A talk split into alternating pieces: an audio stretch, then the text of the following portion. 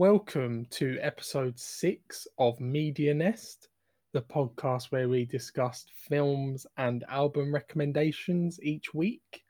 And I'm joined by Dylan Hello there. and Brad. Hello. and this week, our film recommendation was from Dylan, and it was No Country for Old Men by the Coen Brothers. And my album recommendation was this week, and that was The Fat of the Land by The Prodigy. More like the we fat of your face. I've been Prodigy. working. I've been working on my pronunciation. Pronunciation. I fucked it up already. Mm. Right, the the prodigy. the prodigy. Prodigy. Got it. Prodigy. Yeah, Prodigy. yeah. Easy. Uh, so, Dylan, if you want to lead our film discussion this week, why did you Cool. recommend this film? So I recommended this because I in turn have been recommended this so many times. Like Mm. I've I've seen good things about this. I've watched movies with Javier Bardem in it, and Mm. everyone like the two movies I've seen him in, he wasn't good. So have you seen yeah. Skyfall? see, I didn't like him in Skyfall, and he was also in Pirates of the Caribbean. Oh, what one of the later ones? Yeah, and Oh, I I've, didn't yeah, like I've, it. I've not seen that. I've Yeah, seen yeah that. don't watch it don't watch it but um yeah but i i've been told that he's a good actor so i i obviously wanted to see his Yeah. best film so yeah i chose this film Fair Mm. enough. so um yeah this movie stars javier bardem as um the main one of the main characters i forgot their names already Anton Chigurh. he is- Cracking That's the one. mate. Yeah, josh brolin tommy lee jones and woody harrelson among Mhm. other people as well um so yeah i'll just uh i'll start off by asking have you guys seen this before I'll come in here because Yeah. I thought I had seen this film. Right. Okay. Yeah, because you mentioned that you wanted to see it again. because it came out like I'm not sure what year it came out. What year did it come out? 2008? Yeah, so it came out when I was younger, and I think it was on TV, and I was watching it, and I thought I saw it, and then it turns out when I actually started watching it, I said to Brad after half an hour, "I've not seen this film," because none of the stuff that I'd seen so far did I remember Yeah. at all. So what I think happened was I turned it on about half an hour in, and then fell asleep. Uh, like 50 minutes after that because I didn't know any of the stuff that happened at the end yeah. didn't know what happened at the beginning. But I remember the scene in the petrol garage up until like the second hotel he goes to. Ah, so I've okay. seen Yeah, yeah, yeah. kind of a lot of the iconic scenes with like the coin flip and the Yeah. and the like uh, motel Yeah. standoff sort of thing. But yeah, I I, I was bullshit. I've never seen this film all the way through. so you lied to us. Okay. Pretty much. Yeah, Yeah. and, and I've never seen this film, so Yeah. never even heard of it either. Never. heard Wow, of it, so- okay. Never So I had- heard of it. huh? Well, So you I'd know me. I live in my own little cocoon. yeah, true. So a little little fun fact. Um, when I was looking up this movie, I had, or when I was watching this movie, I'd remembered that The Simpsons did a parody of this movie in an episode. Do you remember seeing that, Adam? Yeah, I think I, that was one of the later Simpsons. That was after I stopped think watching so. Simpsons. I think so. I Yeah, was like, But I was watching. I'm I'm aware of it. Yeah, I've seen it. Yeah, because I was watching this movie, I was like, why have I seen this character before? But it was Yeah, just from the He's Simpsons. quite uh, he's quite a popular sort of pop culture character now. Yeah, He's been in he's been in quite a lot of things, and he's always Mm. brought up as like a example of like that type of character, I suppose. yeah, yeah, yeah. So um, all right, so we'll, we'll move on to. So, what were your thoughts? I'll start with you, Brad. So you've just finished watching the movie, okay? What what are your what are your general thoughts? So the movie is two hours long. Uh, I, Yeah. I did check the film about an hour in to see where we was at because I, I Mm. well, know it, it is quite slow in some places. But the one Yeah. thing for me that was quite odd about the film was the lack of music. This film Yeah. was Mm. so eerie. Yeah, I, Uh-huh. I looked into that. It was like oh, he only I composed into it. 18 minutes of score. 16, 16 Oh, minutes. 16 minutes, yeah. And it was Yeah. like just in a few scenes, and the the whole film was like silent. Yeah, It was Yeah. so like it something's over your shoulder, Phil. You know what I mean? Exactly. yeah. Did Honestly, you that's- did you think that made it more tense? Because I did. Or 100%, did you think it made it more boring? Yeah, one, one, no, definitely made it more tense because Yeah. you're, constantly wondering why why there's no music and what's going to happen. Because a lot of Mm. films they use music to sort of build suspense, but this is built Exactly. suspense by not using music. Yeah, yeah. That is Like, it's exactly similar- what I wrote. It's similar to what we spoke about with Possum, where there's a Mm. lot of silent scenes where you're like, it makes it more tense and scary because you're waiting for something to happen. Whereas if it was just constant noise, like especially the the motel scene, like that, like sequence Amazing. in this, with no music whatsoever, barely Just any the dialogue. footsteps. It's just like silent and footsteps. Yeah, I thought that was ridiculously Incredible. well done. Really squeaky tense. floorboards. Mm. Like you can see the Yeah. shadow underneath the door. Amazing. But yeah, that's one thing.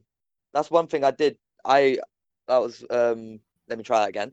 that was one of the first things I noticed Yeah, was that this movie kind of created so much tension, and it just wasn't due to the music. So like you get in in certain like thriller movies and stuff where like you'll get the high pitched like violins and stuff yeah, like that trying oh, to yeah. create the tension for you. Mm. but the writing and directing of this movie amazing they, you don't you didn't need them You got to say it was so well crafted without having to be crafted. If that Oh, makes yeah, yeah. sense. Yeah, I mean Yeah. the Coen brothers, they know how to shoot scenes, you know. One thing I Yeah. wanted to mention, you kind of briefly touched upon it, but as well as the like silence, the lighting in this film is Yeah. incredible. Like there's so many scenes where the lighting is important to the plot, where it's like the scene Yeah. of him outside the door where you can see his feet and then he Turning switches the the light light, off. off. And there, there's like multiple scenes of that where you have shadows and lighting yeah Yeah. really really builds up the tension and yeah Mm. that's like that's something that some films just don't even consider where Consider. they're using they're using the medium of lighting to tell the story and that- you could also say brilliant. sort of a little bit later on in that same scene where he's outside hiding behind the car and he sees him walking in the like the um the glass. You know, it's um yeah there's loads of mirrors and and different lights used in this and it's all geared towards just making you tense the whole time yeah yeah, yeah. so yeah uh i think i started with you brad but um so yeah adam what was your your kind of thoughts after watching this? Like you've just put it off. What are your your general thoughts? Because for me I'll, I'll start with me actually. Yeah. For me i watched it and so you said to me that it's a bit slow Mm. and that i wouldn't like it because it was Yeah. almost the same as yeah um, i'll i'll, I'll say that like when i when i watched it with brad like as soon as it finished i was like i'm really surprised dylan has recommended this because we just Mm. spoke about reservoir dogs and Yeah. you said i don't like was it because there's too much slow boring dialogue and i'm Yeah. like this film this film's slow and i mean it could be considered boring i don't find it boring but it's also could longer than considered Reservoir boring. Dogs. yeah yeah it's longer It's- and even then there's not even that much dialogue no like exactly just, most of the film is just silence and like sound effects, basically. yeah but I'm not thought, I thought you would hate it. so for me i really really enjoyed this film. Yeah. like the parts that were i wouldn't there was a lot there was some slow bits of course. Mm, like with them like walking through the desert and all that kind of stuff. But just just watching the movie it was it was so nice to watch. Yeah, like for instance like the desert scenes where it's like let's say the the part where he's like walking through following like the blood trails he's got the money in the bag like you're expecting someone to just pop up and like something happen because there's no music there's nothing yeah. to indicate anything's going to happen so the entire film i'm sitting there tense yeah, i'm sitting yeah. there like something might happen at any it time makes it worse. Definitely. honestly so so yeah the entire movie plus i would like to bring up how javier bardem's character is Mhm. one of the Ah. one of the best villains one of Yeah, the yeah. greatest you know what? performances i've ever seen For me, Yeah, he makes this film. Yeah, 100% I, I think I, I think the general consensus is that anyway. Like I don't Yeah. I don't think we're saying anything different to what people No. said. He no like I they I read up that they did a study of like Yeah. film psychopaths and all Yeah, of the that. psychiatrists agreed that this is the most like clinically accurate portrayal of a psychopath. yeah And yeah, like he, he- there is nothing behind his eyes. Like yeah when he's the best scene, I think, or one of the best scenes is either when he's at the end talking to his uh, wife, the other Mm. wife, or when he's like flipping the coin in the garage. Oh where my that poor god. like southern man's just like, I don't know Mm. what we're flipping. I need to know what we're flipping. And he's just Yeah. like, call it.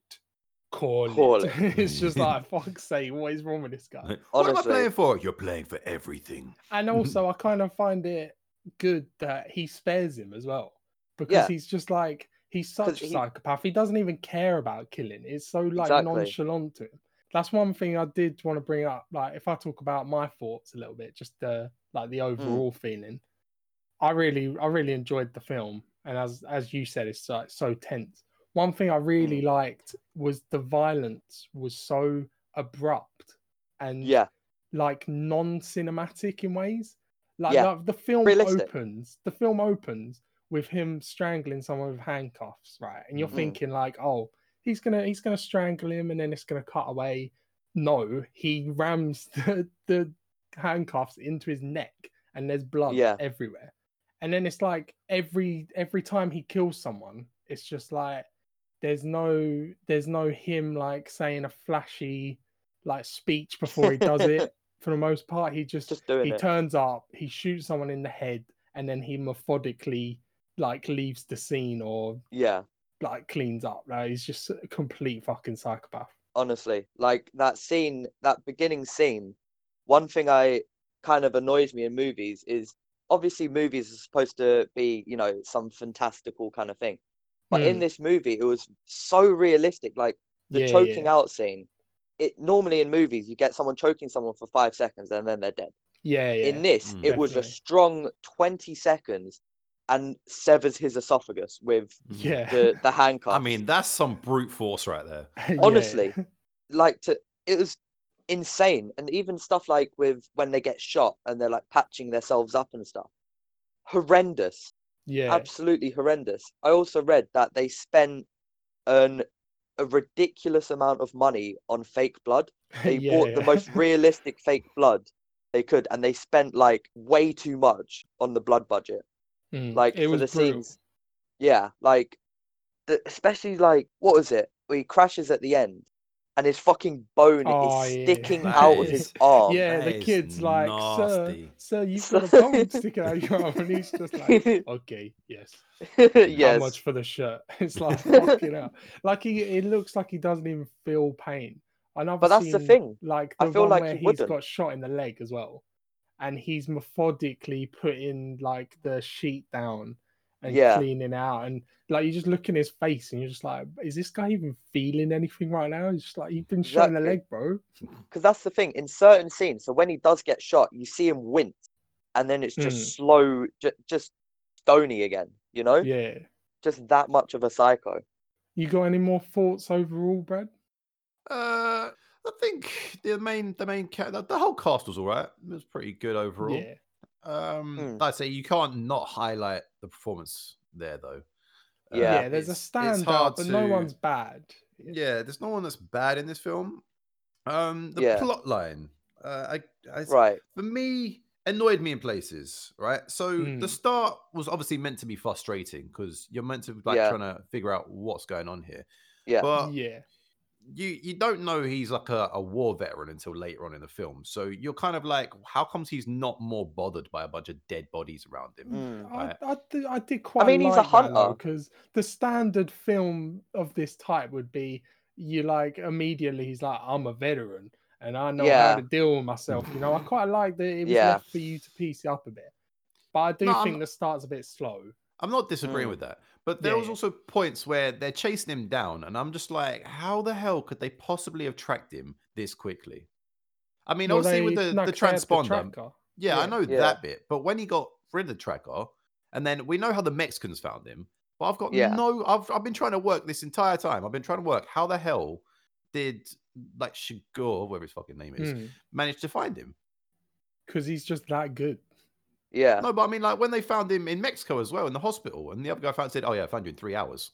How? Yeah, i mean to be fair that I mean they're it's trackers, to be you know? presumed that they're like professional bounty hunters or something Yeah, yeah. you know I Like, thought- they- I they have that was access to kind things. of a little bit of kind of uh like there's there's um oh what's it there's a uh like fan theory that Anton Chigurh is basically like the angel of death, which is like Ah. he, he just follows them around, and because everyone he meets basically ends up dead apart from a few people. So I kind of yeah. I take that on board where there's uh, there's uh, the film's very realistic, but there's also an element of sort of like magic realism where yeah, it's kind of like yeah this guy's just that good he does know this i kind of Mm. bought i kind of bought that his character just knew how to find people you know yeah. Hmm. Like the the fact that he's just fucking this methodical killer yeah who's just like acts on instinct. Like you just can presume that he's just that good at killing and finding people to kill. You know? yeah that's that's kind of what i think Like- i do agree that it's kind of left unsaid but i'm not sure Yeah. it needs to be said Mm. Yeah, and then Yeah. you've also got the rather abrupt killing of your main character. Yeah. I love Yeah. that. I fucking love that. Go on, Adam. You go can first, I, mate. yeah can i just say this is how i knew i'd not seen this film properly Yeah. because that i literally even when his body was on the ground i was like oh he's just like put his clothes on a different person and it was like Yeah. no he's dead He's dead. and it, Yeah. there is you don't see him die and Yeah.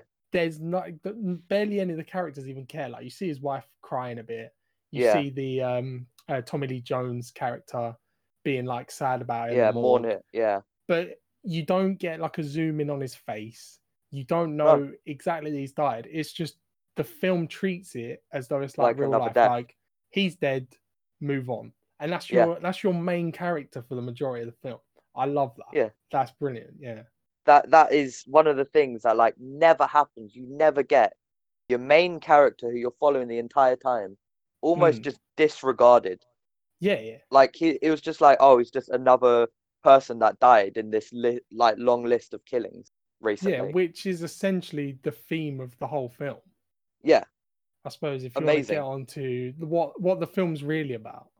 Does it not annoy you though? They, they've spent this entire time tracking him. They've and then it sort of tried to build it where he and Chigurh are going to have some sort of standoff, and eventually he just gets killed by the Mexicans. I- I love that. No, it's great. In real life, people don't have like five hour Yeah. standoffs and they're both elite killers and then they have like just a typical thriller, like they meet up at the end and have a fist fight, you know. I love the fact he was killed by Yeah, characters exactly. It was who we the- didn't even see.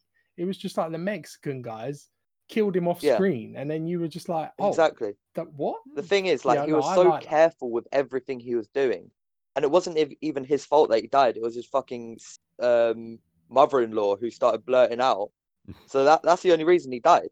But Yeah, again, yeah. she was not aware of like the danger they were in. Was she? Exactly. But that's the thing. Like, that's his. That's on him because he he should have just been more careful. You know. Yeah, that's the thing. But I love how he, you the first like hour and a bit of the film is like these two two men doing everything they can to Yeah, find each other, and then exactly. that don't matter. He's dead. You now. dead, bro. and Sorry. then it moves on because I think the theme of the film is just it's like real life where it's just like these things don't have Mm. to happen for a reason. Some people are just fucking psychopaths and kill people. Some people just die for no reason, Exactly. no matter what you do, you know. And also, did anyone actually get the money, or was it the Mexicans? Because it who wa- got it money? was 'Cause the I Mexicans' money, I think, because they were doing Yeah. the the drug deal. No, I I don't think it. I think it was the money was supposed to go to, yeah, the Mexicans, but then they got the their money back. That's all it was. Yeah, so like Exactly. Chigurh Are we didn't sure he didn't the get the money. money? Hundred percent, he didn't. The Mexicans took it because he I don't think because he the did. white guy, the- um, Josh Brolin, what's his character name again? Well, no, no, no. That, hear me out a second, right? Yeah. yeah. So he he had the money when he was talk- he was flirting with the pool girl, Yeah, yeah. and he was gonna go off, but then the Mexicans killed him and took the money. no, but he was in an apartment room though. That's why he was in an apartment room, right? Yeah, And you've got a case where the Hmm. Mexicans had to get in and out real quick, right? Yeah. So they killed him and then got away real quick before the police got there. You then had Chigurh, who Mhm. then showed up later to the crime scene, right? And also had taken off the vent with the penny as you'd seen earlier, yeah, right? No, no, because Brad, he was in a Mm. different room. I was Mhm. reading that because um basically the film like is because it's based on a novel. The film and the novel have like a thing where the 50-50 of the coin flip is like you may die, you might not die. And apparently when the detective like uh, Tommy Lee Jones showed up at that Mm. room where he got Yeah. killed and he was he opened the door and it cut to Anton Chigurh on the other Mhm. side he was next door because he thought that was the room that Yeah. um, Josh Brolin was Hmm. staying in.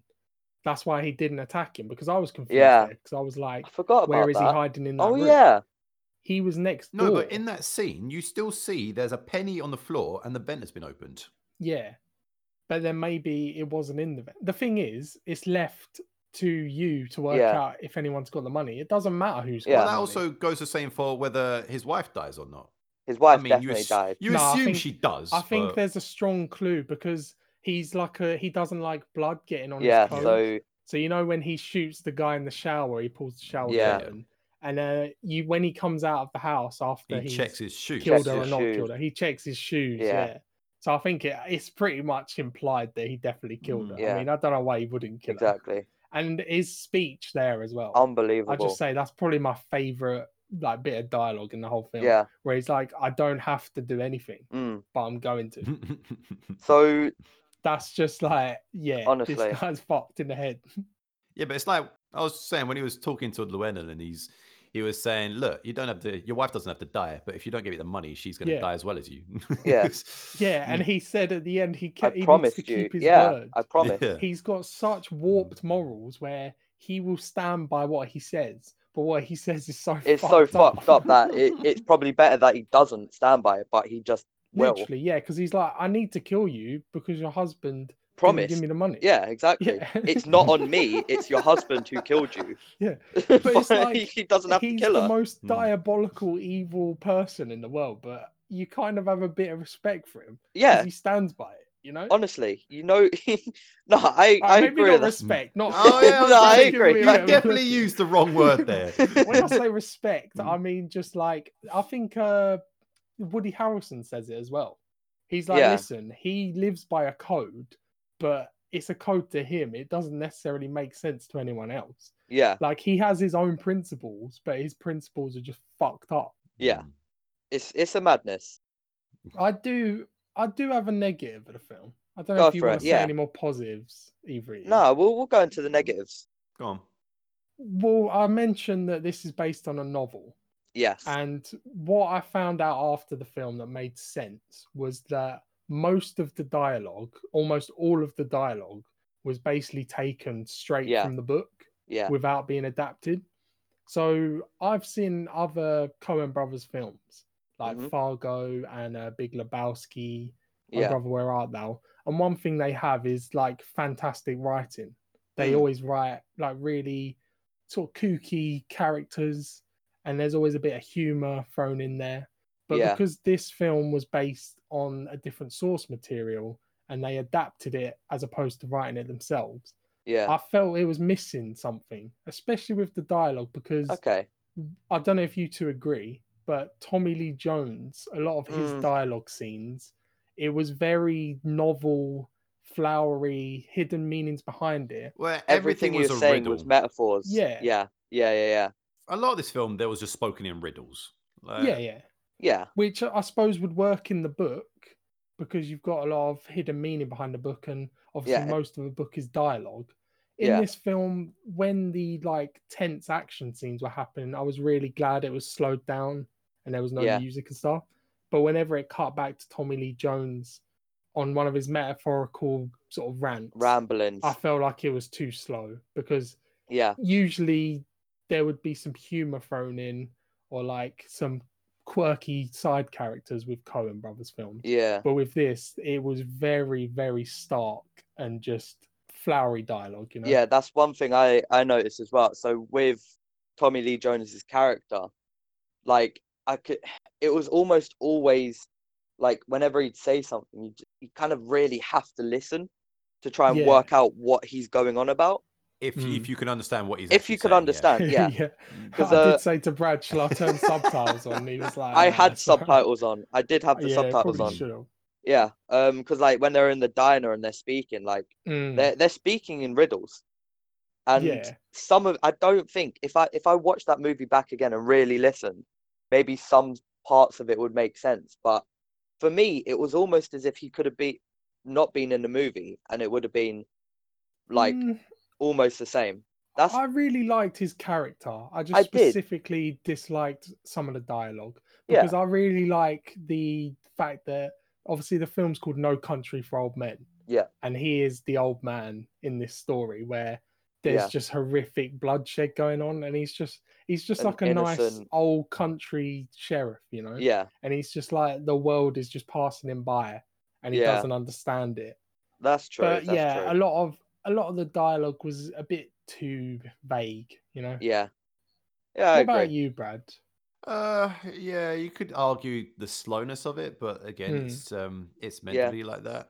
Yeah, Um, overall, yeah, I, I didn't, I didn't hate it. Um, I Hmm. liked. In fact, I quite liked it. I mean, like you can't, you can't say you disliked it with a performance that was been No. given on show. Like, Honestly.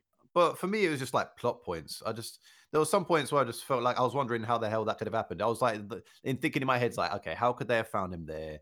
Like, Mm. why? Yeah. Why did he have to die at this point? You know, and for me, like, I would have maybe changed it a little bit. In like, obviously, I'm, I'm not, a, I am not a m- fa- big famous like screen director or film Yeah. writer. Yeah, yeah, right? yeah. Ob- obviously, right? You can't So tell the I cannot- brothers how to I cannot films, tell yeah. the Coen brothers like you've done a worse job than I would do. yeah, right? yeah. but from my from my viewing perspective, I think I would have liked diff something different.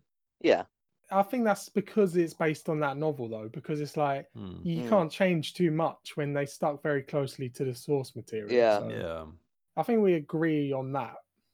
They did, however, get an Oscar for that. They got an Oscar for um best writing and best uh, Yeah. screen adaptation. Hmm.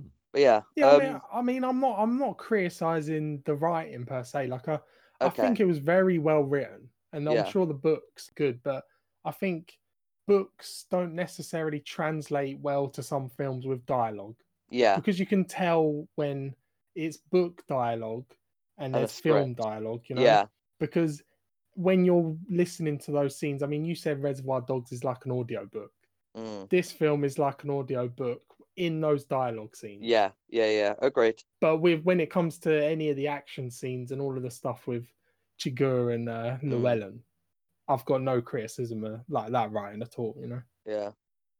I hear that. Um, Any any other negatives? You got any I- negatives? Didn't I don't have much many negatives to say. Like we kind of covered it. Like there's there's a lot about this movie I just liked. Like I was Mm. sitting there in awe. I'd happily watch that again next week. Yeah. Happily. I think I think it like is one of them films where it needs repeated viewings Yeah. to kind of get everything anyway. Yeah. Because like watching like Javier Bardem, you could watch him over and over again and just Mm. notice subtle things he's doing. That Yeah. performance will never get old either. Honestly. No, yeah, he he had he is the first actor to have won Best Actor in Supporting Role at the Academy Awards, Screen Actors Guild Award, BAFTA, Golden Globe, and Critics' Choice Award. Just Fair for that enough. for that one role, yeah. yeah, you Crazy. can't argue it because this did this come out the same year as Dark Knight as well. I think It did. 2008. It did.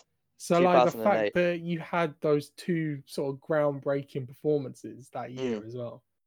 But this, like, in Mm. My opinion, this is even better than Heath Ledger's. Yeah. You know. The, the thing is, so Heath Ledger was supposed to play Josh Brolin's character, but he just wanted Oh. a break after filming um Dark Knight because it was so daunting. So yeah, he Yeah. turned it down, and that's that's why Josh Brolin's playing that. This seems to be a common theme for the films we recommend, where like Heath Ledger was meant to play yeah. one of the characters. No, I'm not saying Josh Brolin was bad, but also No. could you just imagine having Heath Ledger in that in that position where Hmm. he's I I, I think Josh Brolin works because he's very believable as a deep an army hard nut. Yeah, Texas army vet. You know, I hear I'm that. not sure if Heath Ledger would portray that character in the same way. I mean, I, well, I wouldn't put it past him because obviously Yeah. Heath Ledger could, has proved he can do what he wants. But Yeah. I do think he was very good in the film. It was more his Mm. his character didn't allow as much sort of freedom as Yeah. Anton Chigurh, you know. Yeah, yeah, yeah. Yeah, no, it was uh, overall just such a strong movie for me. Mm. Hmm.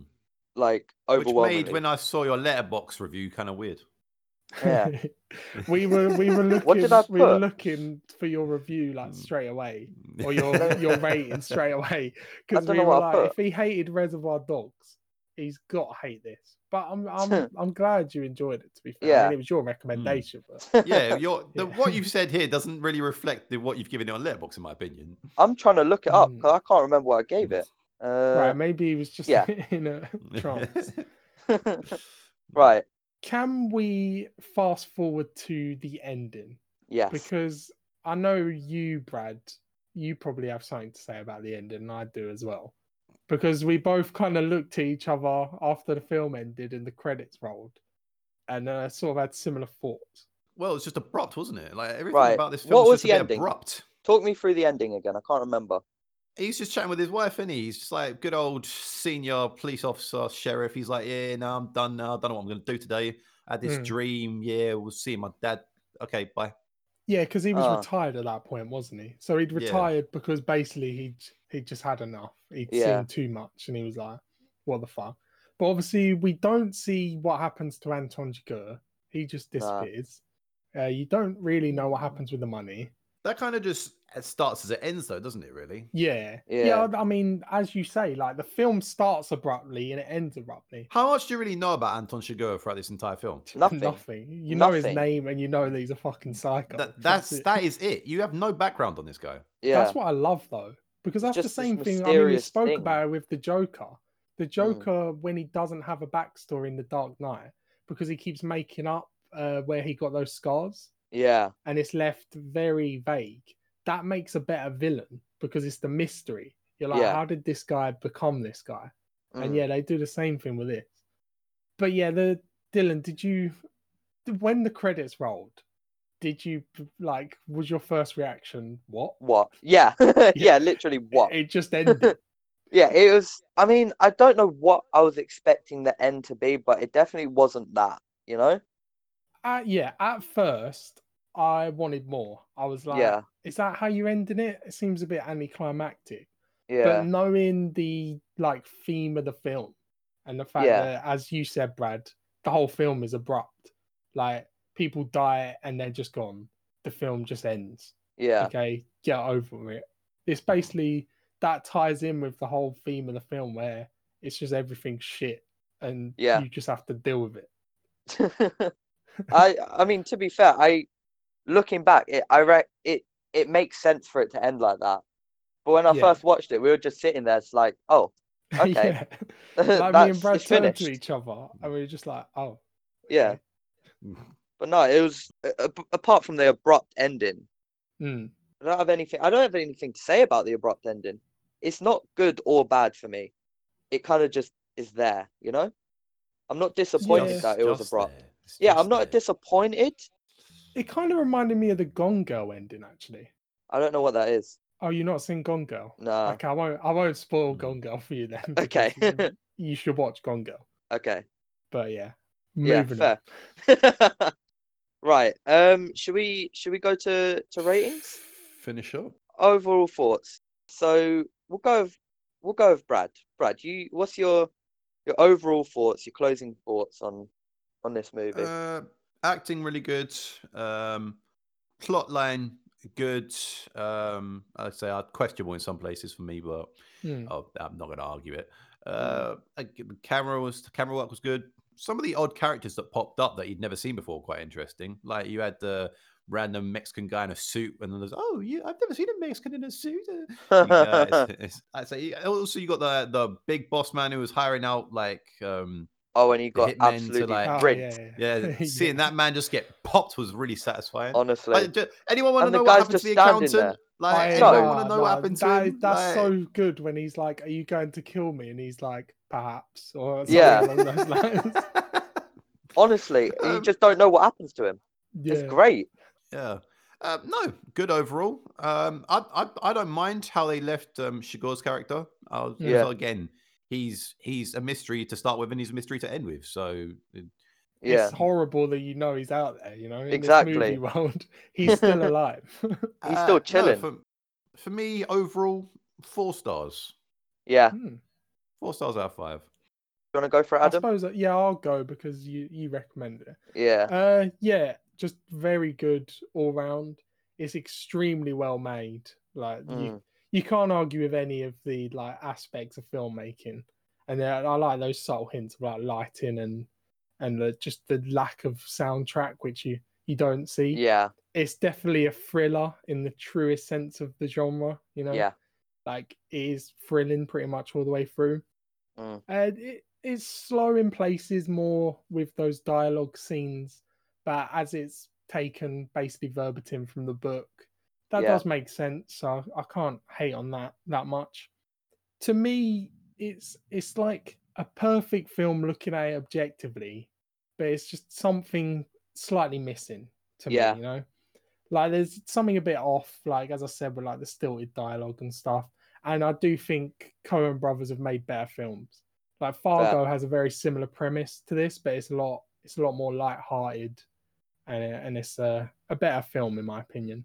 Yeah, So yeah, I, I I agree with Brad. I'll give it four stars, like close to four and a half stars. But it's just it's just lacking something I can't really put my finger on. But it's a very good film. I hear that. Um, I would. Uh, I'm agreeing with both of you here. The movie is just that the entire thing. You're sitting there just, just trying to figure out what's going on. Your your Mm. brain's moving so fast, and then Anton comes on the screen. You're like, oh my god, what the fuck's he gonna do now? You just you don't know what he's gonna do. Uh, No. Every time he's on the screen, something different happens. Mm, And um, yeah, just again, like you said, Adam, like one of the big things for me was that the lack of music added to Mm. this film. mm. For me, it I don't like in in thriller and horror films how you always know what's going to happen because of the music, whereas in Yeah. this, it's kind of Hear it leads you coming to in. Yeah. exactly. I hate that. Like for for me, this the lack of music really added to this. Um, I thoroughly, thoroughly enjoyed the acting in this. So for some reason on my Letterboxd, I gave it 3.5. It's definitely a four star film. Yeah, that's I what don't know why I put- Yeah, we were just saying. Yeah. confused. He's looking at us like, why'd you do three and a half? Nah, then? I definitely Yeah. misclicked. There's a four star It's like easily. you rate something two stars and you're like, it's the best film I've ever seen. what? All good. Paramore's Riot album, best album ever. but no, genuinely, I'm very happy I've watched this, and I'd happily watch it again. yeah, it's a Yeah. very good recommendation. Yeah, And this is the first time we've actually agreed. This is the first Yeah. piece of media we've all completely agreed on. It's yeah. the first time you've actually suggested something I thought was good. So I mean, Uh, like, what about Cat in the Hat? Masterpiece. Shut, shut up, mate. Five stars. Shut up. Better than this. I right. I mean, swear it's you. kind of funny, Brad. What do you think of me and Dylan both rating Cat in the Hat and this the same? It's there's levels, and you two are just not on the no. yeah, I got this as is- much this is a enjoyment- four star, right? You got Yeah. low four star, high four star. This is like the highest four star you can get. For no, Mm. for me though, like this movie, I got the same amount of enjoyment out of this as I did in Cat in the Hat. It's different levels of enjoyment, of course, yeah. but it's enjoyment nonetheless. Yeah. So yeah, four stars all Okay. round. See if we can get Cat in the Hat into every episode. No, Yeah. This it's cancelled now. We're I will, done with no, I'm making it happen. Okay, then. So that was No Country for Old Men, and obviously we'd all recommend watching it anyway. Yeah, so- absolutely. Yeah, I mean, I'll you've been definitely give it a spoiled now, at but you know, Hmm. just watch it. Hundred percent. Right. So let's move on to album recommendation of the week. Right. Let's see if we're if we're all in agreement on this one as well. So I recommended the Prodigy. Fat There we go. Prodigy. Yeah, Yeah. released in 1997. It What? topped both Billboard and the UK charts. Yeah, Yeah. 97, bro. Nice. Ninety-seven. Yeah, what yeah. year did you think it was? Like, if I would have guessed, like 2005, Mm. See, right, we'll get on to, get on to that later. Anyway. my mind's Uh, it was nominated for a Grammy, but lost to OK Computer. So Yeah, yeah. can't can't really argue there. Obviously, I'm a Radiohead fanboy, but I don't know what So- that means. it sold 10 million copies worldwide. Wait, sorry, you don't know that means because you don't know what OK Computer is, or you don't know Yeah. what that means. The fuck is Radio. that? Anyway, Just, just Okay. move on, move on. all right, it's fine, it's fine. Before I start raging. uh, yeah, so it sold a total of 2.9 million albums just in the UK alone as well. Fucking So hell. I, I was saying to Brad, like, this is an album where you kind of grow up with it. Like, Yeah. at least with those songs like Firestarter, Breathe, Smack My Bitch Up. They're like iconic British songs, yeah, I would Mm. say, definitely. I mean, everyone everyone has seen the Firestarter video. Yeah. yeah, like everyone in the UK at least. It's a very like well-known British album. It's like Yeah. a classic British album. Uh, yeah, it was uh, mostly composed by Liam Howlett. So Liam Howlett is like the the producer who does everything behind the scenes, basically. So he's like Okay. Mr. Prodigy. Uh, but obviously you've got Maxim Reality and Keith Flint. This was the first album Keith Rip. Flint had vocals on. Yeah, rest in peace to Keith Flint. Okay. But yeah, previously he was just a dancer in the band and like a hype man. And then this album, they were like, "Bro, just sing. We want you to Just scream on say Really? something, man. Just say something. Yeah. wow. Yeah, so, so they've had two. This was their third album. The two albums before that, Maxim Reality had like some vocals, but Keith Flint was just sort of in the background doing a bit of dancing. what But the they were just like, "We want you to, we want you to sing on this album," you know. Hype man make everything though. so. Yeah. And uh, yeah, this album sort of marks a change in sound from the Prod- uh, Prodigy. Prodigy. From Prodigy. because Okay. before this they were more sort of a bit like traditional drum and bass with like techno elements and Okay. Rave this elements. album Mm. yeah this album you had more of a punk aesthetic i'd say Yeah. especially with and Keith also Flint. also more of an industrial rock element to it as well. yeah Mm. so this album there's a lot of different sounds thrown A together lot. in this album anyway that we'll get on to but yeah 10 tracks and pretty much receive universal acclaim I- Yeah. i don't Mm. think i don't think anyone reviewed this bad And Yeah. I've not met anyone who's ever said like this. Ooh, album's so Dylan, Okay. Dylan. All right Oi. We will see. I'm waiting. Okay. So before we go on to track by track, Dylan, what Yes. were your initial thoughts Oh, come before on. you heard the album? Before I heard the album, Yeah. so, So you said you you were surprised by the year it was released for a start. yeah, um, the Prodigy, right? The only song I could tell you from them was obviously Firestarter. I'd Mm, never heard like I've never listened to a song beginning to end from them. I've never That's heard of anything. All I know is that the lead singer had like a bald head but with like red hair. Like Yeah. red So bit. like That's everyone knows all he's I got knew. the, the double mohawk. Yeah. Mm. That's and, uh, the and only thing. I I know. That's it. That was my knowledge of the Prodigy. Interesting. And Brad, you've heard this album before, haven't you? I have heard this album on multiple Yeah. occasions before. We've seen Prodigy live. Yeah. So, yeah. And Okay. me, yeah, me and Brad saw them live, and they are incredible. Like, okay. probably the best performers I've ever seen. Right. In Damn. Just terms of in terms of energy. Yeah, just pure intensity, like, You listen to these, you listen to these songs in headphones, right? But you listen to them live, Right, and we- that Yeah. shit's different. The, the thing is as well, we did this in like a forest pie right? Yeah. It was intense. I Incredible. that is one thing I wrote throughout the entire thing is that I pretty much wrote this song would absolutely slap live, Yeah, like multiple hundred times. percent. Yeah, yeah. There was one thing I found about a lot of these tracks, and that gave me some kind of emotion to it. Mm. Okay, It, it Yeah. made me it made me link to something that I could be doing. Okay, Yeah, I mean, uh, we grew up with this album as well, so I suppose there's an Mm. element of nostalgia with this album, where it's Yeah. like you can remember certain times when you've heard these songs and stuff. But Yeah, no, but back to Dylan. I wanna I wanna keep hearing from you. Mm.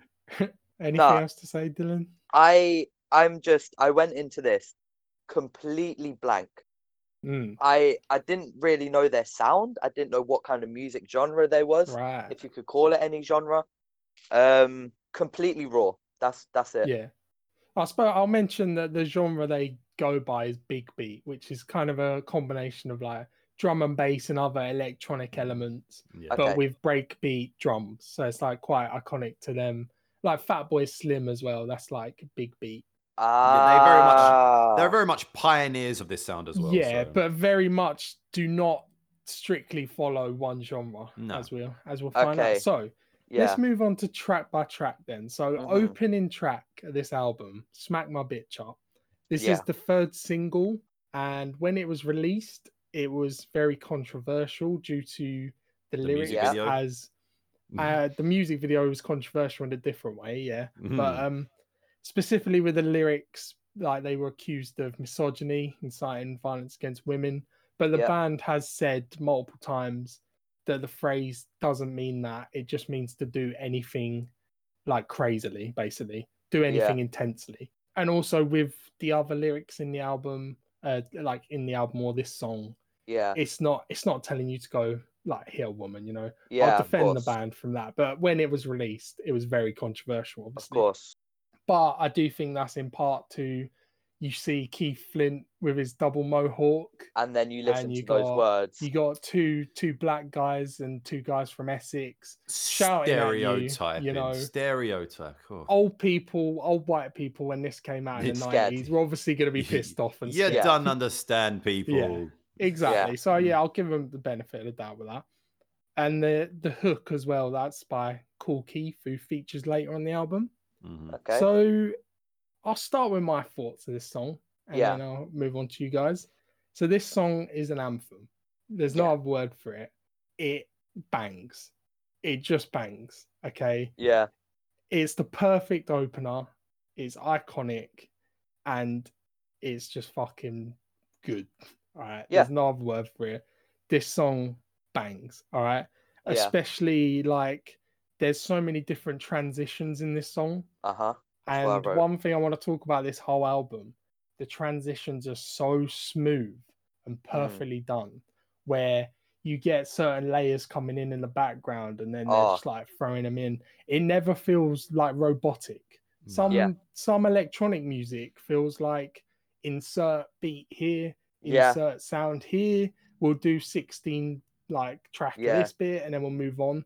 This it's just unpredictable and it's just dense and you just chucking Yeah. shit in there. So yeah, this is I mean this is one of my favorite like songs in this genre of all time. So Yeah. Dylan.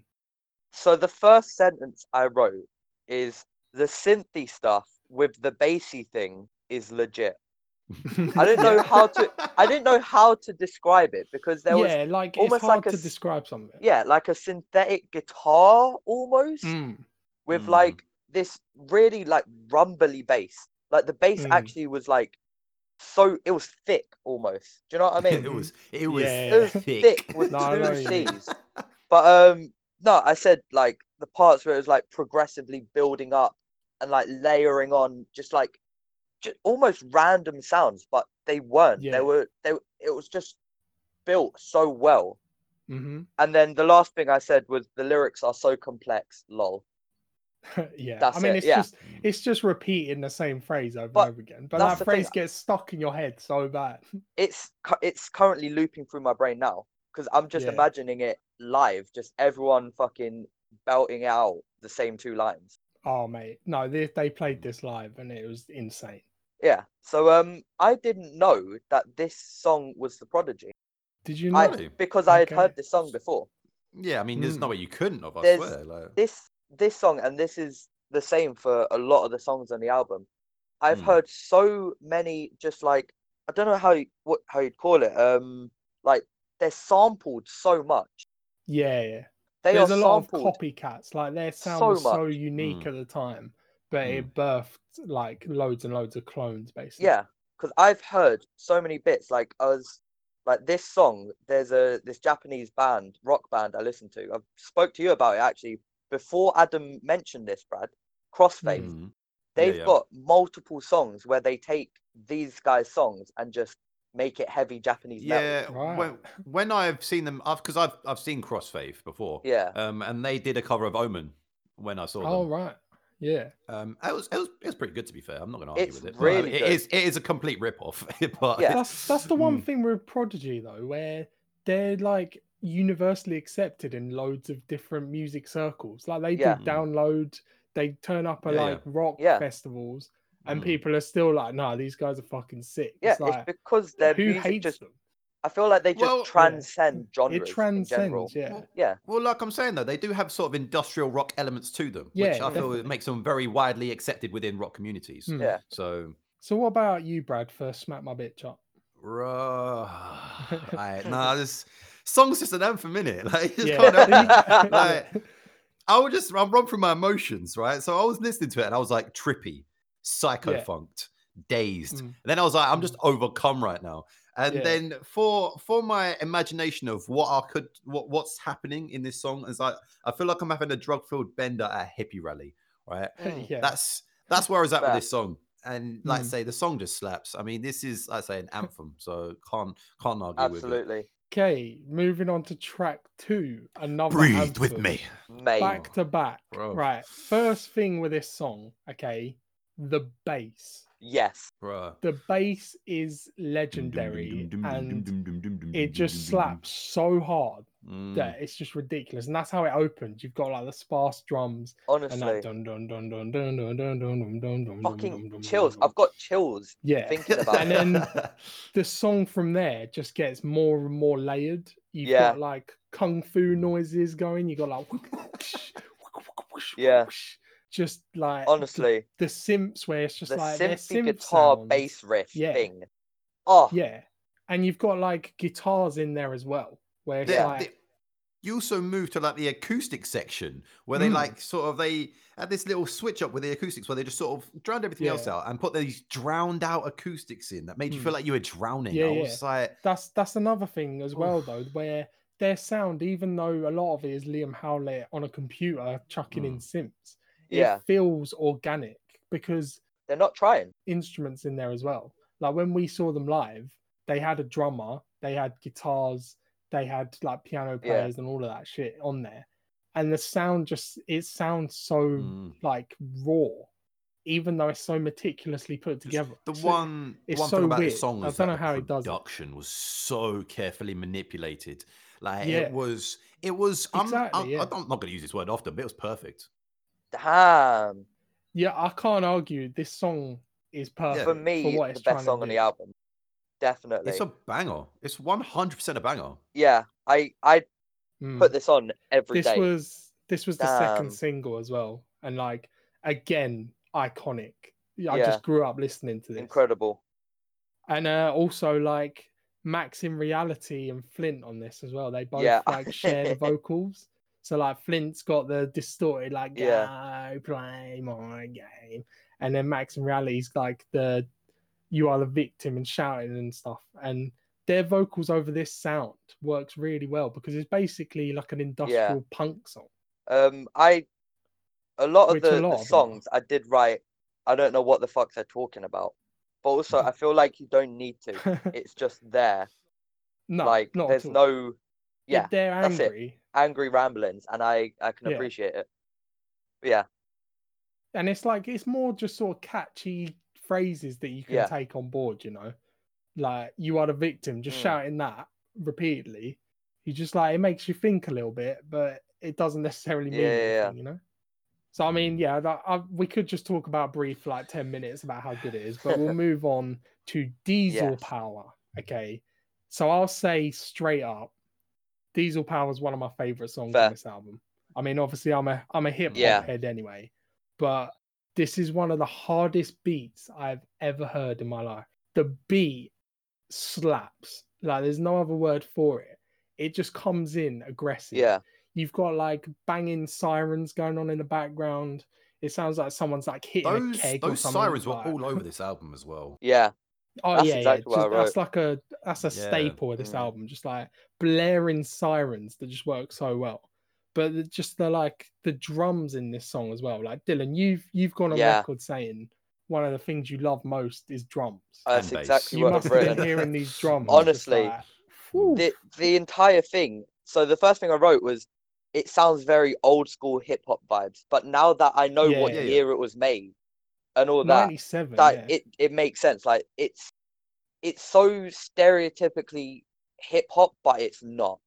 Like It's- it kind it's of Prodigy's style with There we go. the thing is, hip-hop. you you could not find a beat like No. this in 1997 for hip hop. no There's no way. exactly. Nothing existed like this. exactly. And also, yeah, like Kool Keith, his flow and his rhyme scheme is Mm. unbelievable. In this Yeah. song.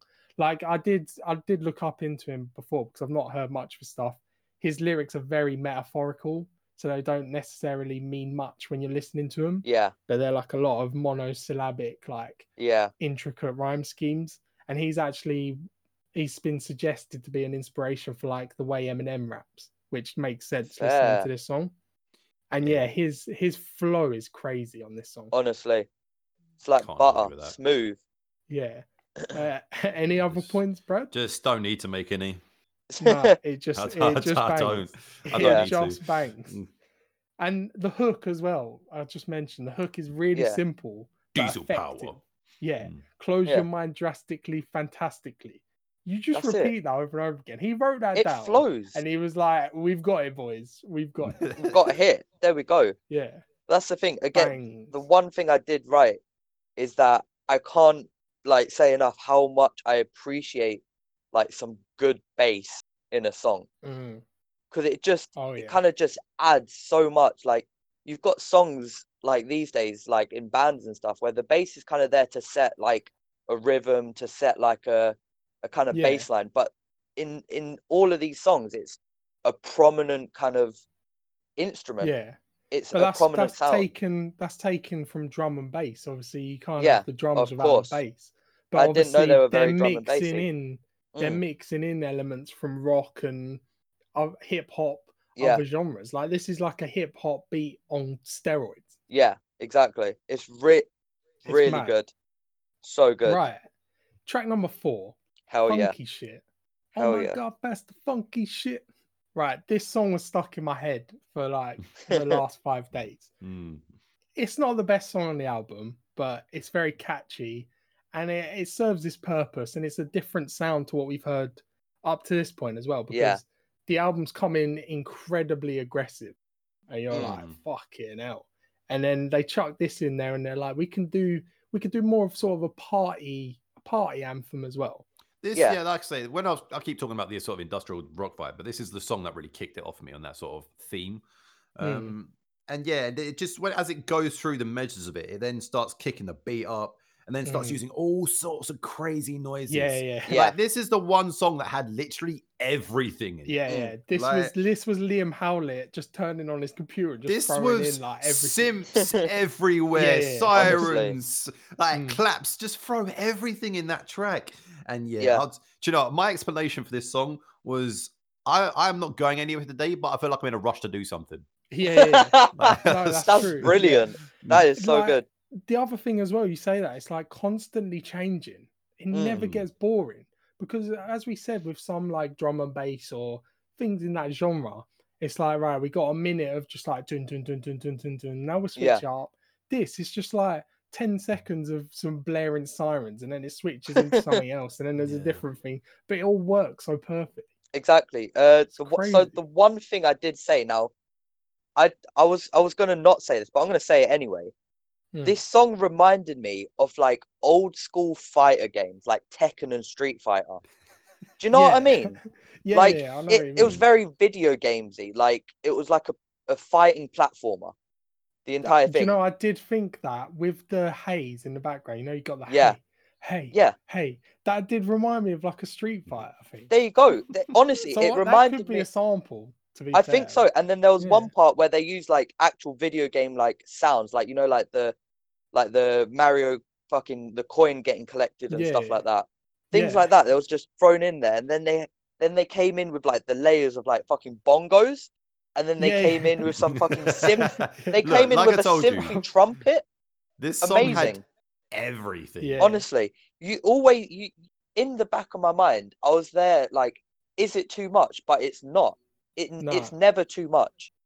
Like no matter Nah, how many mm. layers they add on, it's never too much. It's never something overpowering something else. yeah, all and just fits also together.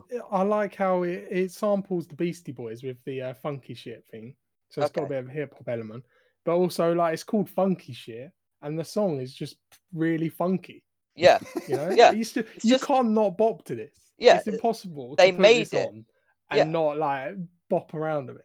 they made this song and they were like, oh, what should we call it? Oh, it's pretty funky. It's some funky It's shit funky. right here. Yeah. It's just kind of funky. Yeah, But yeah, this is it. this is like this is Liam Howlett really flexing his muscles, like because no one else is on this from the Mm. Prodigy. This is just him producing shit. And He's okay. just like, fuck this, I'm about to, I'm gonna fuck this shit up. Um, yeah, fair enough. So next song, Serial Thriller. Right. Okay, so this apparently sample "Smells Like Teen Spirit," which I Hmm. didn't, I didn't catch the sample, but this song does give a very grungy, again punky feel. Yeah. So Yeah. this is another one with Keith Flint on the vocals. and uh, you've got a lot of guitars in there. So this is Yes. without without some of the synths and like the faster drum pattern or the bass or whatever. This Mm. could just be like a straight up rock song. Yeah, it's, it's very punk. Let's put it that yeah, way. very, it is. Mm. It's like a punk, industrial punk, like we've said. Mm. And yeah, like blending those elements together, it's like it shouldn't work. You're just like you're chucking Exactly. guitars in there with these other sounds and just some Essex bloke shouting over it. You know, I mean, But it one does work. thing, one thing I want to add into this is that Mm. in terms of how the album has flowed so far, is that every track is connected into the next one. oh Yeah. yeah, yeah, Right, I, I love, love the that. Um, transitions. And for me, that's like so important in an album Mm. because you have so many albums, right? That people they'll play you a track and then you just play the next track and then you just play Mm. the next track. This has been seamlessly flowed into the next track and then into the next track without Yeah. trying to break the rhythm. honestly, and they sound like different as well. It's not like the yeah, songs sound the same. How do you transition from funky shit into Serial Thrilla, but it works somehow? yeah. Like I have um the Spotify on Spotify, you can do the five second blend thing at the end, where Mm. it, it blends the songs together, and it it it just flows. The entire album is just one, just like Yeah. wave of just different songs. With this album, you don't you don't need to put a blender in there because it's just No. blended No. already. Yeah, it blends Yeah. already. Yeah. And then, but yeah, I wrote. Yeah, go on. Before before you say what you think, I wanna I wanna finish my point because Mm. I do think this song there are better songs of its type on the album because Mm-hmm. Firestar and Breathe are better versions of this sound. And Yeah. I'm not in any way saying this is a bad song because I Mm. don't think there's a bad song on this album. There is. But it's not as good as the other songs that sound like this. Yeah. Um. So this is my joint lowest rated song, Mm. but it's still so good. So I, I wrote that the guitars in this were. I love a guitar.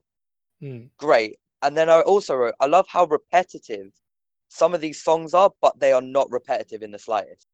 Mm. So they'll have Can things you, such can you as elaborate on that? Yeah, I yeah, yeah. kind of get what he means. I do so get there'll be means. things like the drums and then the guitar which are the same kind of thing throughout it will have the same rhythm and then in different parts of the song they'll have a fucking siren in there then they'll Hmm. have a synth noise then they'll have fucking drums and so like there's parts of the song that are so similar but then go through it and then there's every there's no similar parts to it do you know what i mean I do know what he means. Yeah, because like you it- can cut the a, song off It's a consistent sound throughout, but Yeah. it's never the same.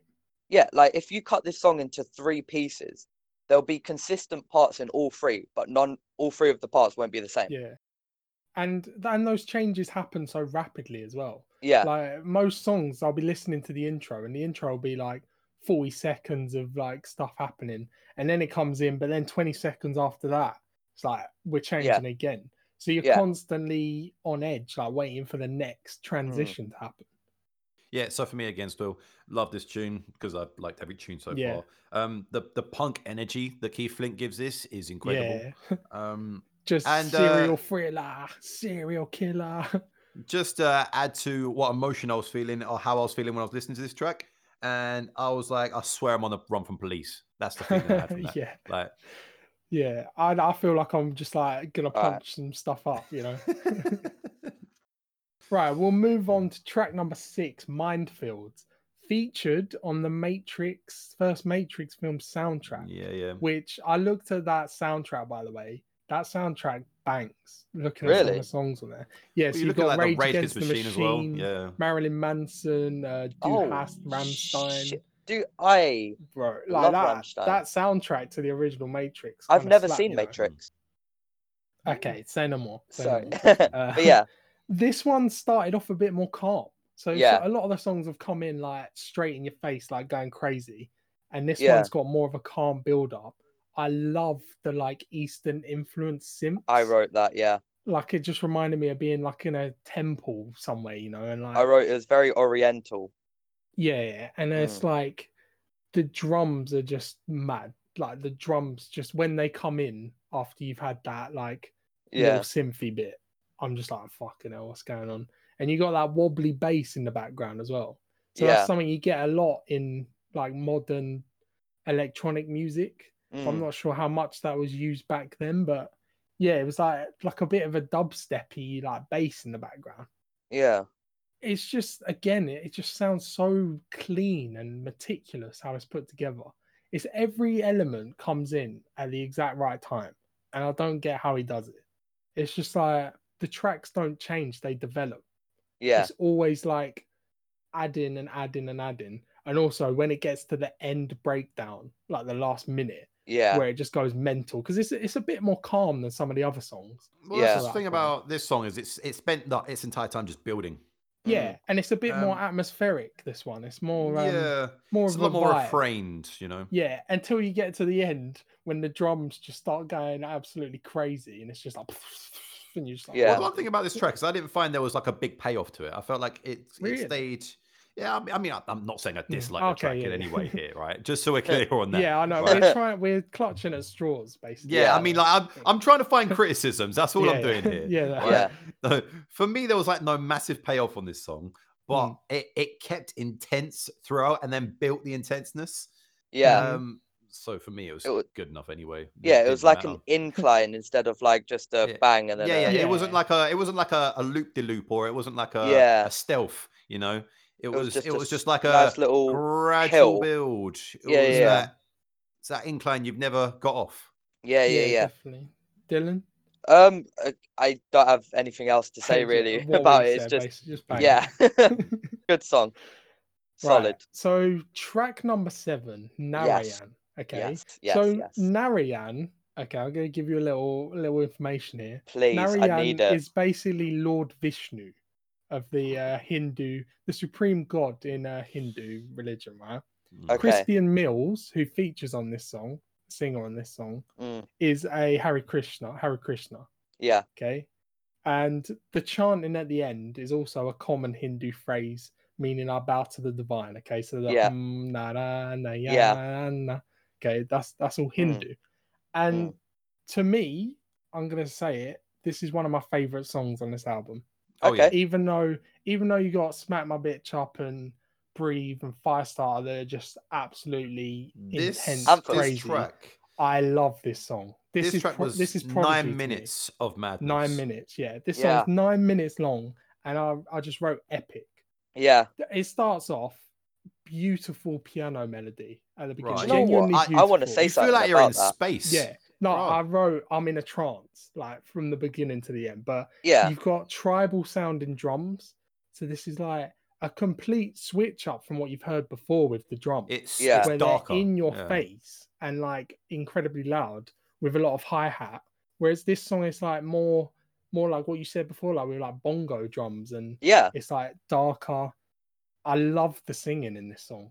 His Yeah. voice is like butter over this soothing, beat. soothing. Yeah, it's it's completely different to what Flint's been doing in like Maxim Reality, where Yeah. at you, and now suddenly you've got this guy like serenading you, or you've got Hare Krishna serenading you. yeah, Uh, it's very atmospheric Mm-hmm. and it it builds and changes perfectly. I love Yeah. how it goes into the chanting section, and then when it comes back to the beginning, it's it's the same but it's different. You've got Yeah. different elements in there.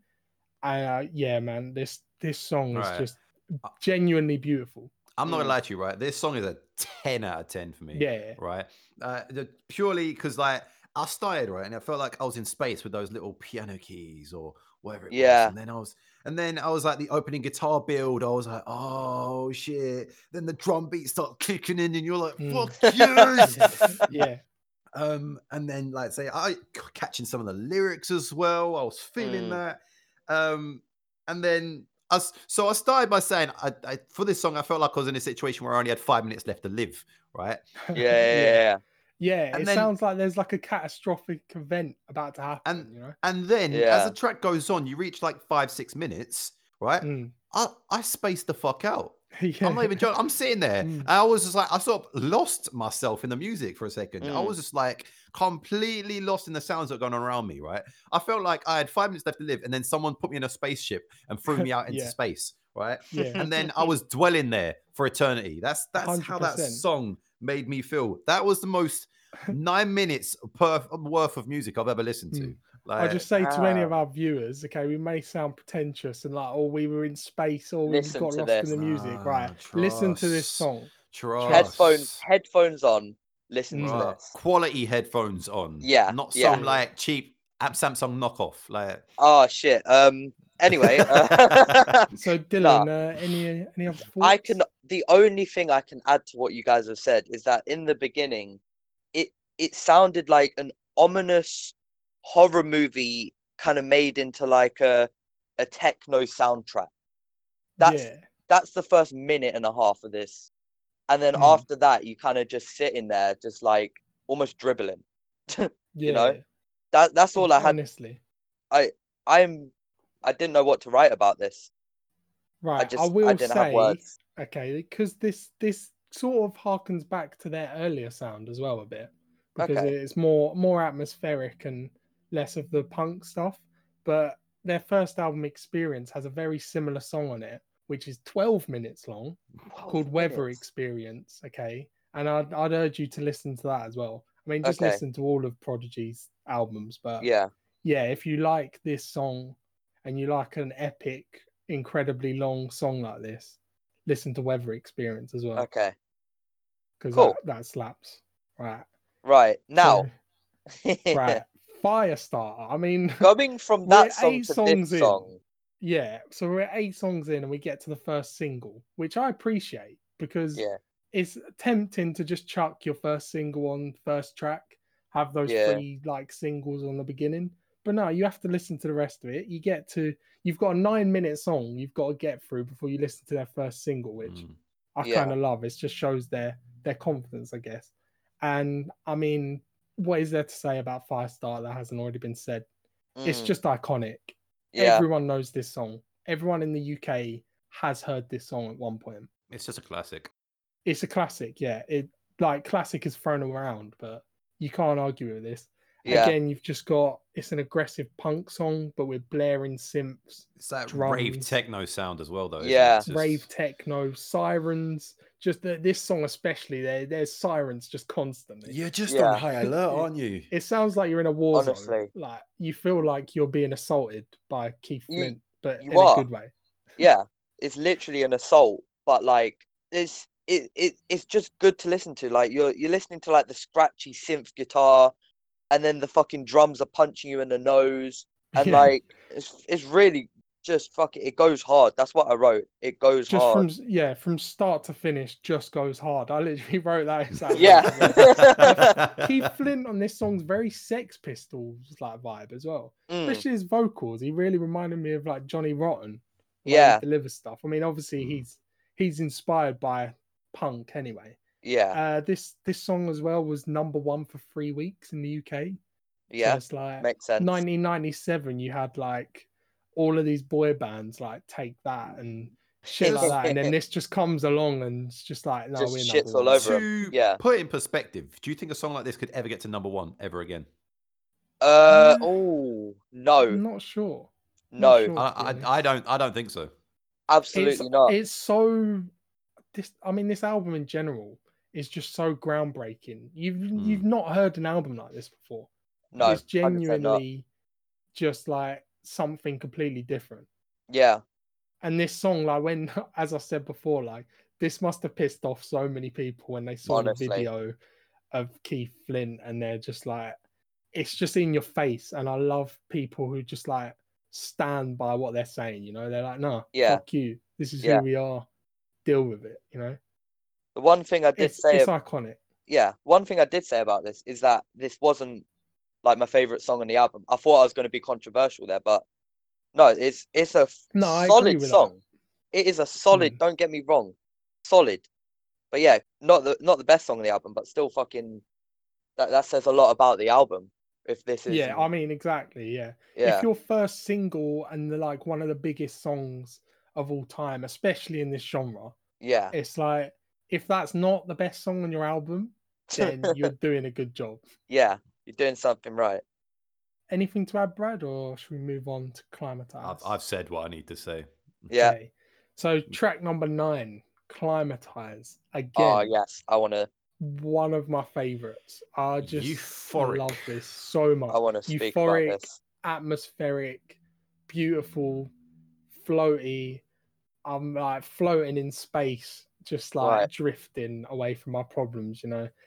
I uh, just uh, just to throw my description in there. Uh, I said it felt like I was in another car chase, but this time in a jungle. Fair. Yeah, Fair. yeah, I- there's a I- lot of, like, I- I feel that. Um, I I would like to be controversial here, Right. and so I'll write you down exactly what I wrote. Okay, Mhm. I'll, I'll read out. You're sorry. right. You're right. Yeah, down. yeah. Yeah. I'll read Yeah, out exactly yeah. what I wrote down. Mhm. So I said for the first minute and a half, I didn't know where it was going, and I didn't like it. But then, but then the. Right. So when the bass drop come in and you was just like, no, not feeling no, no, no, hold on, hold on. Ah. I said the first minute and a half, I didn't know where it was going and I didn't like it. But then the bass kicks in, then layered on the drums, then a xylophone, and then Yeah. somehow it's just a solid fucking instrumental where it just fucking takes you on a ride. Mhm. And then and then Yeah. the last thing I said is I don't know how they can make such random noises layered together and sound so good. oh yeah, no definitely. nowhere would you put a fucking like drum and bass drum with a xylophone. Yeah, and there's like tribal percussion. And, Yeah. Like, the like a blaring synths, but it's like a relaxing part, but it works. And just, Yeah, That's what I mean. So the first minute I was like, I don't I don't get it. Mm, And then it got to two minutes when they started layering stuff on every couple of seconds. And I was Hmm. like, fuck, I've I've just been got, yeah, you know? yeah. I mean, I'll I'll say what I think about this song because yeah, as I Mm. said, this this is one of my favorites again Yeah, because I, I love the atmospheric like drum and bassy sound. yeah. Uh, it's just like it. Also, it samples the Who. Did you did you hear the Who sounding guitar in the build up?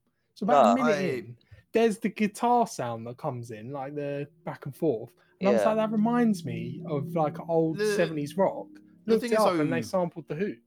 The thing is, Damn. though, he's he staggered the guitars and then looped them. I mean, yeah, it's, yeah. It's, like it's not it's- it's not like taken straight away. He's made yeah, it there's, his own it's, it'll be like- hard to know that. Like, Yeah. Yeah. And also, right, when the bass riff comes in with the Unbelievable. synths and the drums, like you said, all I wrote was mate.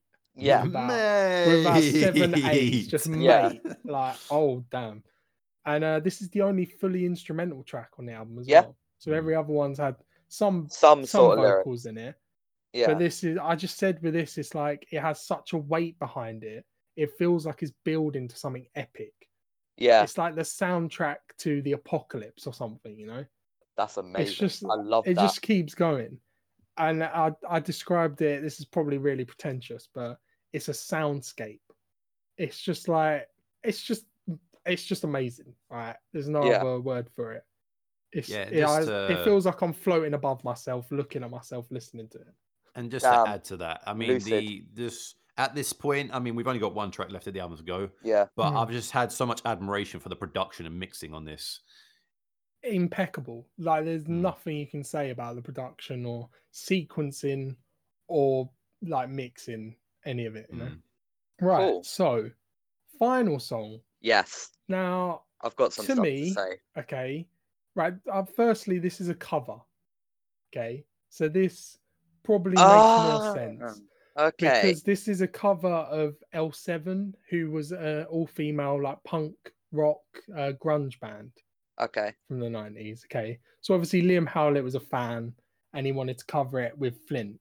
I listened to the original song and it's very, very similar.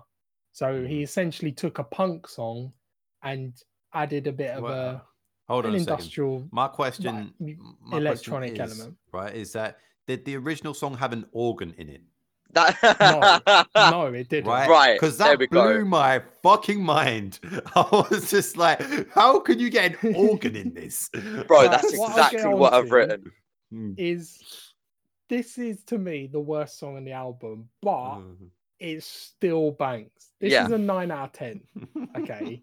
but it's the worst song on the album. Yeah. I mean, I might have just given away my review, but obviously. I mean, we've been gushing over every song, so it's not really Yeah. a surprise.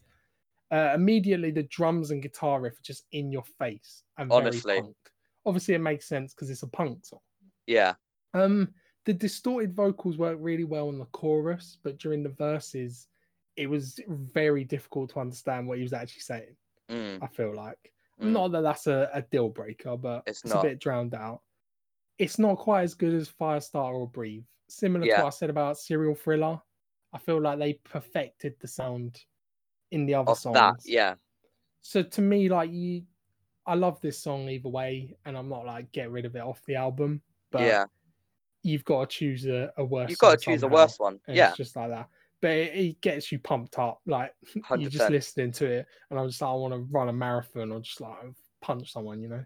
Yeah. Yeah, but 100%. someone, someone, please answer me. Who's that? There was it to put an organ in there? That bro, Bro, the th- Like, organ I'm not even sick. joking. You. I love that the blew organ. my The organ's the- mind. Bro, that's Liam I Howlett. was He was like- just like, right, we got this punk song. We're gonna chuck some electric organ in there. I was just like, who does this? I was Honestly. it like, works so well nah. though. Are So- you saying that's bad, or are you saying No, no, no, no, no, no, no, no, no, no, no, no. No, I I'm, I'm, gonna I'm saying it's like Genius. stupid how someone could think of this Yeah, and make honestly. it work. I was Bro, just, the organ was my favorite bit. Just a doo, doo, doo, doo, doo, doo, doo, doo. and it's like, I literally wrote, Yeah. "How has man made an organ work in this song?" mm, Like, honestly, who? What kind of? Mm. How does a person's mind work where they hear that song and go, "Do you know what? Let's slap an organ in here and it will bang." It's, it's gonna bang with an organ, you know. yeah. honestly. I mean, listen, Mm. people throw around the word genius too much. Liam Way too Howlett is a genius. There, there's no way around. There's it. no doubt about it. like what I- he can do with instruments and like just like a laptop or a synthesizer or whatever. I don't. He even was not how using a makes it. laptop. He, I this don't is know how he makes any of '97. it. Yeah, This I is know, even then. '97. Yeah, that's what I'm saying. Like, I if you gave Yeah. me a MacBook and GarageBand, I would not be able to even attempt to make one of these songs. that's why it's even Yeah, you more gotta- You got to consider it. He's Yeah. he's got to be using 90 synths to be able to do this. yeah, Literally, yeah. and you've got like that's- people today in 2020 with everything at their disposal. and they they, make the same touch- thing over and over again. It's Yeah. every song that is in the charts are the exact same thing over and over, just rehashed. Mm. This is Yeah, that's the most that's why right. it's so impressive. One thing I will say about this is this is the most different thing I've ever heard. The most experimental Mm. piece of art I've ever experienced. I'd say that kind of gave my Well, my thing yeah, away. I mean, but it's it's not it's not experimental. It's For- just that's it's fair. just different. It's like it's its own thing. You can't Yeah. even really put it in a genre. Yeah, I didn't know because it's uh, just- that was one of the it's just the questions I wanted to ask. I was Yeah. gonna ask what is their genre, but I don't. I feel like after listening to this, the genre is no. That's yeah, it. Because because the other big beat people from the time, as I said, like Fatboy Slim, Chemical Yeah. Brothers, even then, like they're making very good songs. But this is something else. This is Yeah. something entirely Mm. new, Mm, and you Yeah, can't replicate this sound. No. you take no sort one of other pioneers of around that time, like Basement Jaxx or anything like that. I mean, it's Yeah, they don't they don't come close to this. it's Yeah. not the same. It's like you have those specific albums in history that change the sound. You know, you've got like obviously grunge. You had Nirvana. I know they didn't start grunge, but when Mm. they released like that album, they changed that sound to something new, and then everyone sort of follows trend. Mm, This album is just like '97. Who was making shit like this? no it's one. just mad. There we Right. go. So, I mean, we're already on final thoughts pretty much. Anyone got anything Yeah. else to say about Fuel My Fire? Nope. Not really. That's it. People like you just fuel my fire. I mean, just go. that phrase, you just have that in your head and it genuinely pumps you up. It's like Honestly. so motivational. I've just had "Breathe with Me" stuck in my head all day. I've had like, I've had like different songs stuck in my head. That's the thing as well. Like, Yeah. everything's catchy, but you never get sick of it. It's just that bass line. Breathe with me. Dum dum dum dum dum dum. Yeah. dum. Right. Let's let's go Hmm. to final thoughts then. I'll start with you, Dylan. Let's, Yeah. Let's go with just your final thoughts and your rating. Final thoughts. Overall, just probably one of the better albums I've ever listened to. I don't listen to albums Mm. often because I don't Mhm. have that attention span, but this entire thing just caught my attention. I didn't have to Yeah. break it. I, I've listened to this like three times this album in the last few days. Solid, solid album. I am gonna give it an 8.5 out of 10. Solid Fair up enough. there. up there. Yeah. All right. No, classic, iconic, uh, pioneering.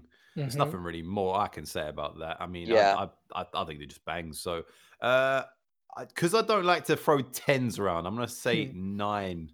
Because Okay. yeah, nine. I, I like nine. All right, nine out you- of ten. You That's two are being obviously- cautious. Obviously, that's still a ridiculously good rating. Yeah. Yeah. yeah, Fair enough. Uh, no, that's fair enough. I'm I'm not gonna be uh, coy about my rating.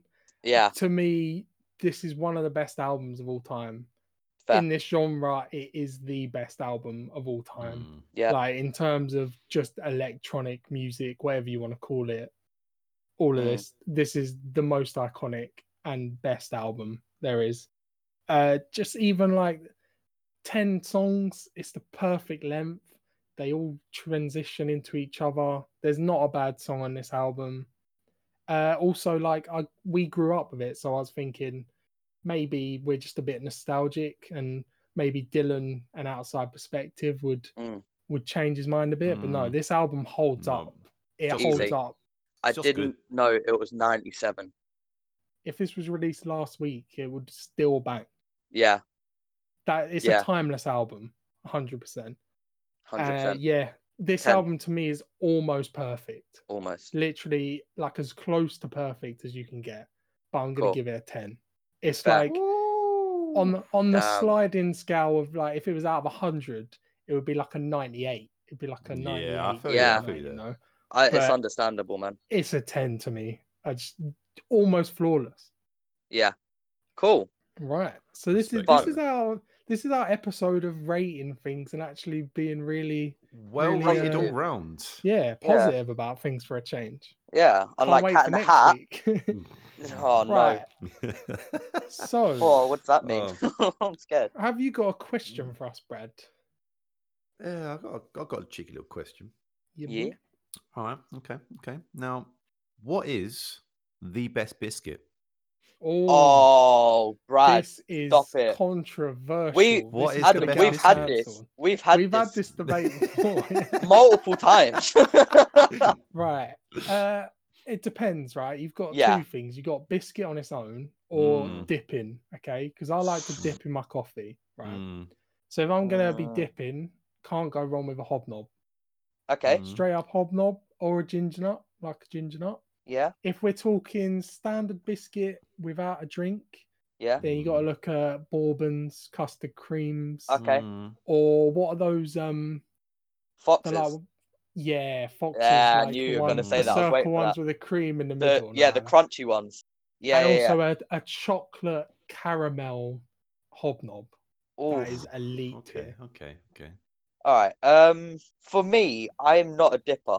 I am Hmm. anti-dip. In fact, I'd say anti dip. I am. no, I, okay, yeah, go on, go on, go on. I'm on. anti-dip. But my favorite biscuit of all time. Now, I'm not saying like, all right, it's shortbread biscuit, right? But good Oh, here we shortbread. go.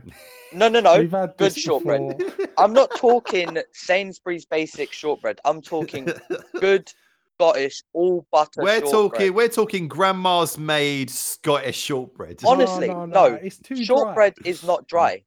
I'm sorry. No, if you have if you have good It's shortbread, got that it's buttery silky. biscuit base. You know? buttery You need base. to have a glass of milk after that. He needs some No. milk. You've got shortbread, right? Shortbread is up there, and I will not take any any abuse. Okay, Right. not having any slander for my Oh. shortbread. Shortbread's up there, Okay. right? Oh, Brad? no. Brad, Yeah, no, I'm uh, I'm pretty basic when it comes to biscuits. I Oh, mean, I love a custard cream, really. Yeah. Um, yeah, It's but fair. uh, that's what Adam was saying was with the dipping, though. I mean, like you Mm. can't go wrong with a digestive if you got a bit of milk with you. you know, Mm, like- No, I disagree 100%. Uh, Digestive is horrible. It's What? Whoa, it's not Nah, horrible. bruv. Bro, you, you dip mad? that, and then 0.2 seconds later, it's already in the bottom of the cup because it just Ye- no, because you've obviously instantly. soaked it in too much. Obviously, Nah, digestive is wank. no, it's digest. Shut your mouth, bro. honestly, Uh, this slander from Adam right now. And we were agreeing up to this point. And stuff, so this is the most we've ever argued. It's like, "Fuck off, digestives and it's all about a Digestives are biscuit. decent, mate. Mm, Well, Nah. digestives are the OG biscuits. They are. They are. Put some Um, chocolate on there. Chocolate digestive. then we're Chocolate talking, digestive is you know. good. Yeah, Dark can't argue with a digestive. chocolate digestive. Yeah, yeah. Anyone? But but just dipping a Mm, normal digestive, nah, that's not for me. Nah, Dipping in general, people who dip are just Also, just just just Mm. quick question: how, how do we how do we feel on the old malted milks? You know, like Malted Nah, milks are good. overrated. no, no, Dog they're shit. good. they're good, man. Nah. They're good. Good. People always Any like to hate on them, anything but malted Bro, is it's good. like baby biscuit. It's like Exactly, Nah, Russ. still What you good eat when though, you're a still baby. good. Bro, rusks are banging. Oh, know what you're talking up. about. Oh yeah, you used to eat Ross straight out of the bag when you was living. Sharp, stop exposing me like this. Fuck's sake. Alright, yeah. Right. oh, So Alright.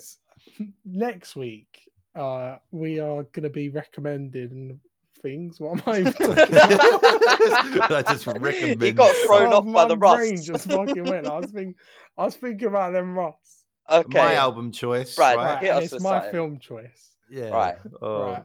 So Brad. my film Or Adam. choice next week. Okay. so we've had a very positive episode. We've Yeah. been gushing over the album. What are you doing? And Nah, and what we've been uh, we really enjoyed the film. where right? this going? And No Good. Country for Old Men was Where's quite a going? slow, intelligent, Oh, thoughtful no. drama. I'm not having this right now. I want I'm to talk scared. about No. a superhero film Oh no, Uh, no, no. that Green I have not seen yet. No, Please that I have Green not seen okay. yet. Oh, okay, okay, okay, okay. but okay. is Mm. very notorious. Okay, and I Mm. basically want to know how bad is it. I want to talk about Green Lantern. I called it. I called it. Yes. Right. Adam, yes. I I want to finally Oh. see Green Hmm. Lantern. And This is see what weird. it's like. I want to experience this film. Nah, Yeah. last night or the night before, I was literally saying I'm gonna watch Green Lantern in the next few days. That No is way. fucking bro. because it so came up on. Prime, and It was came up on Prime for we me need as to well. talk about this.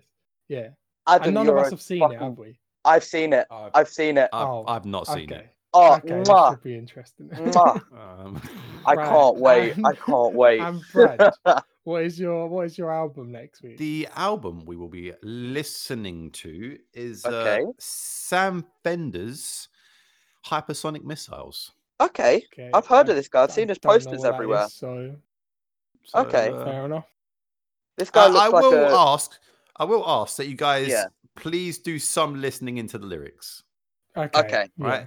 Yeah, even if it's just like pulling up the lyric screen as you're listening to the song. Like, Okay. it's- Okay. And I will say, pay attention to the script in Green Lantern because there's probably subtle. Oh subtle no, no, Subtle nuances up, they're trying to shut hint up. Right. No, Mm. Okay, so tune Oh my in, God, I'm tune so next excited. to hear us have a, a mental breakdown. I can't probably wait. Fight each other because Yeah. I'm not used to us agreeing on things. this is Uh, going to be a great episode. Yeah. All right. Thanks a lot, then, guys. I'll see you next week. Cheers. Bye-bye. Bye.